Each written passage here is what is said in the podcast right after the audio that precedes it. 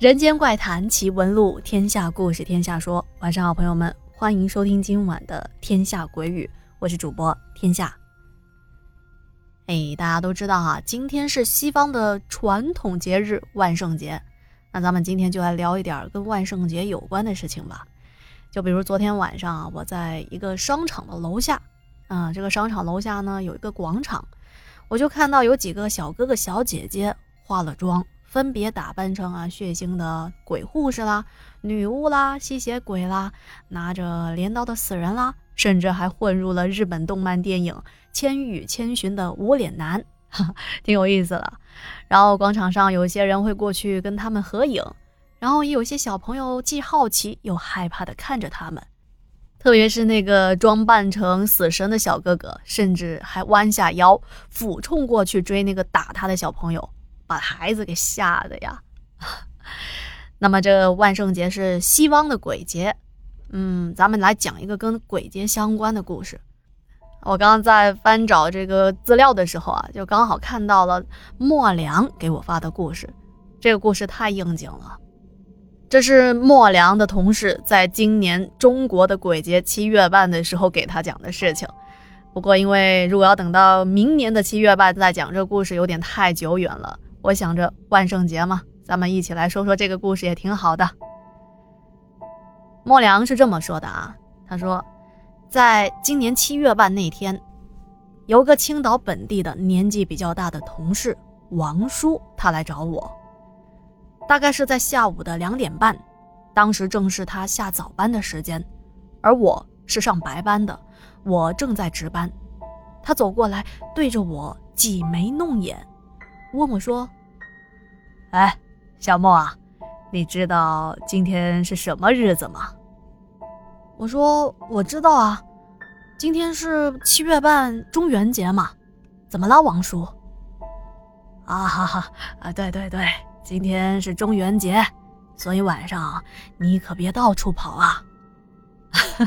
我知道了，我一个宅男能去哪儿呀？由于我和王叔平时有空就会经常坐在一起聊一会儿，可是今天这日子啊比较特殊，我就劝他今天咱们就先不聊了。我说你都忙了一个晚上了，你也早点回去休息吧。可是王叔却说：“哎，没事儿没事儿，不碍事儿的，现在还是白天呢。嗯，我来找你啊，就是想给你讲个故事，不过你可别怕啊。”王叔点上了一支烟，眼睛往上转了转，一边回忆一边说道：“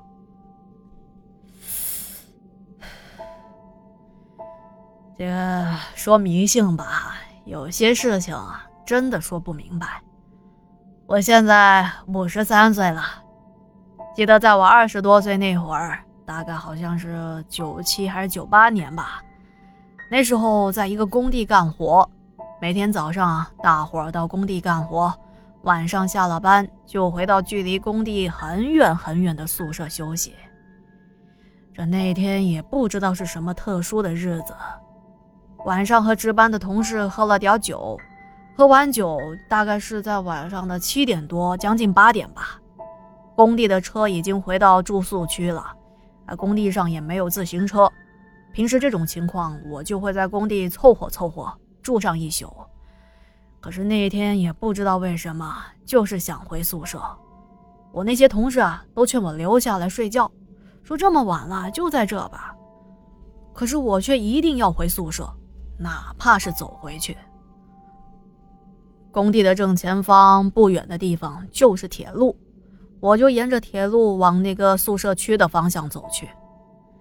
喝多了嘛，你懂的啦。低着头，一路晃晃悠悠的，就感觉脚下的路越走越吃力，像是走在一个山坡上。那时候脑子有点迷糊，还没有意识到自己已经在偏离铁路，在往别的地方走了。我就一直走啊，我感觉自己是一直走的，直到面前出现了一块墓碑。当时喝多了也没觉得害怕，就奇怪眼前，哎，怎么会有一块墓碑啊？然后我就抬头往前一看，哎呦，我发现啊，前方全部都是大大小小的坟包啊，左左右右也全都是。我心想自己怎么就走到坟地了？看了看四周，哎，都是墙，怎么会有墙呢？也就是说没了出路了。当时就一个想法，就是我得回宿舍那边去啊。于是我冲着面前的一个墙，一个箭步就翻了过去。可是没想到的是，翻过墙以后，墙的那边还是坟地。哎，你说怪不怪啊？可当时还是没觉得害怕啊，就是有一些着急了吧？啊，我就避开坟包，继续快步的往前走。啊，冲着墙又翻了个过去，没想到下来，面前还是一堵墙。当时我听王叔说到这儿，已经有点紧张了，心想着。难道王叔这是遇上鬼打墙了？我刚开口问王叔呢。哎，叔，那墙那边不会还是坟地吧？只见王叔却哈哈大笑起来：“ 什么啊？是山沟？我直接翻到山沟里了。不过那山沟不是很深，翻进去以后折腾两下就爬起来了。爬起来以后。”我这才看到自己竟然是在一座山顶上，山是一座小山，从山顶往下看，山的不远的地方有一个工地，不过不是我原来的那个工地啊，像是一个石子厂，因为工地中间挂着一个很亮很亮的大灯泡，啊，把工地的全貌照了个大概，工地上还放了一些设备什么的。我呢，又晃悠晃悠的往山下的工地走去。我自己心里很确定，我这一次没有走偏，就看着那灯光的方向走。到了山下，又继续的往那个方向走过去。可奇怪的是，眼前这工地啊，不见了，竟然是一排很简单的平房，平房的窗户在往外透着灯光。我就有一些纳闷了啊，啊！不过在这个时候啊，能够看到有人家，那就是好事儿。在当时全身疲惫，就想着往前走，到那平房的跟前，找个地方坐坐。而这一次啊，没再出现什么变化，离平房越来越近，一直走到那个亮着灯的平房跟前，我找了个台阶就坐了上去。刚坐下没一会儿呢。可能是自己走路的声响啊，被这屋里的人听到了。这时候，从屋里出来一位老大爷，他带着责备的语气问我：“哎，你谁呀？在这干什么呀？”我跟他说：“啊，大爷，我就是路过，走累了，在这歇一会儿。”大爷还是挺不高兴的，他说：“我这都快关门了，你不能在这待着，你赶快走吧。”我一听，我也来气了。我想着，我就歇一会儿，我也不碍你什么事儿啊。不过，我还是压着火气问他：“啊，不好意思啊，大爷，那您能不能先告诉我现在几点了？这是哪儿呀？我迷路了。”大爷说：“这是某某火车站啊，现在十一点多，你赶快走吧，这里不能留人的。”我一听说这是某某火车站，哎，这太奇怪了吧？这个火车站可是离工地很远很远的，我这才走了多大一会儿啊，这么短的时间不可能到了这个火车站的呀。于是我一个机灵站了起来，我还念叨着：“哎，怎么到这来了？”回过头来对大爷说：“啊，谢谢您呐，那我这就走。”出了火车站，找到临近的公交站点，上了回公司宿舍的公交车。在那个时代，公交站点上会有很多出来摆摊卖东西的。当时下了公交车，就朝着卖东西的摊位冲了过去。哎呀，我又渴又饿，抓起了摊位上的袋装饮品就往嘴上怼，在那一个劲儿的喝，把当时摆摊的女摊主给吓坏了。那女老板啊，很害怕，还不知道我是什么人呢，也吓坏了，还跟我说：“啊，你拿走吧，我不要钱了。”我这才反应过来是自己失态了。我跟老板说：“哎呀，大姐，别怕别怕，我就太饿了，我该给的钱我一分不会少你的。”可是那女老板啊，好像巴不得我快点走，一直跟我说：“哎，没事没事，你走吧。”可我是个要面子的人啊，我立马就不乐意了。不行不行，我一定要给你钱的。说完就往兜里摸过去，尴尬的是，找来找去身上就一块钱了。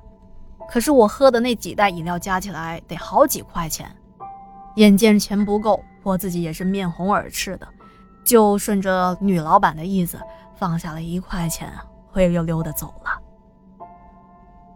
回到公司的宿舍，倒头就睡。到了第二天上班的时间还没有起床，我是被宿舍的同事叫起来的。同事就问我说：“昨天晚上怎么回来的那么晚？”我说：“哦，也没啥事儿，就喝点酒回来晚了。”接着我就想到了昨天晚上遇到坟地和石子厂的事情。我就问这个同事，我说我在工地干活也干了有两三个月了，怎么从来都不知道咱这附近有坟地和石子厂啊？那同事一开始还满不在乎，啊，说以前工地附近确实有块坟地，可是后来迁走了，没了。可是你说什么石子厂？说到这，那位同事又惊恐地反问道：“不是吧？”你也遇到了。据这个同事说，曾经有别的同事晚上也跟我遇到同样的情况，就白天去那地方根本没有什么石子厂，当时很多人都不相信，以为是那个人出现了幻觉。至于坟地，好多人走过那边都遇到过。啊，后来这同事说让我晚上尽量不要到处走，不然啊可能会撞到一些。不干净的东西。接着，那同事还跟我说啊，说你肯定是被勾魂了，还好平安的回来了。我被王叔这经历啊整得一愣一愣的，同时脑子还在脑补坟地翻墙的场景，顿时就有点起鸡皮疙瘩了。王叔这时候已经是抽第三根烟了，他瞄了一眼，又继续说：“嘿嘿。”被吓到了是吧？哎，这事儿啊，因为当时喝醉了，所以我当时也没往那方面想，这属于后知后觉。好了，关于王叔遇到的这第一件事情，就先说到这里。他接下来跟我说了另外一个一七年遇到的事情，他说：“哎，那才叫吓人呢。”由于时间的关系啊，我们就今天先聊到这。我们明天继续讲莫良分享的关于王叔遇到的第二件诡异的故事。好的，那今天的节目就到这里了。收听完节目，不要忘记帮天下点赞、打 call、留言、转发。另外啊，欢迎您加入我的洗米团，因为洗米团里面有精心挑选的更加精彩以及时长更长的故事哦。那今天我们就说到这，我们明天再见。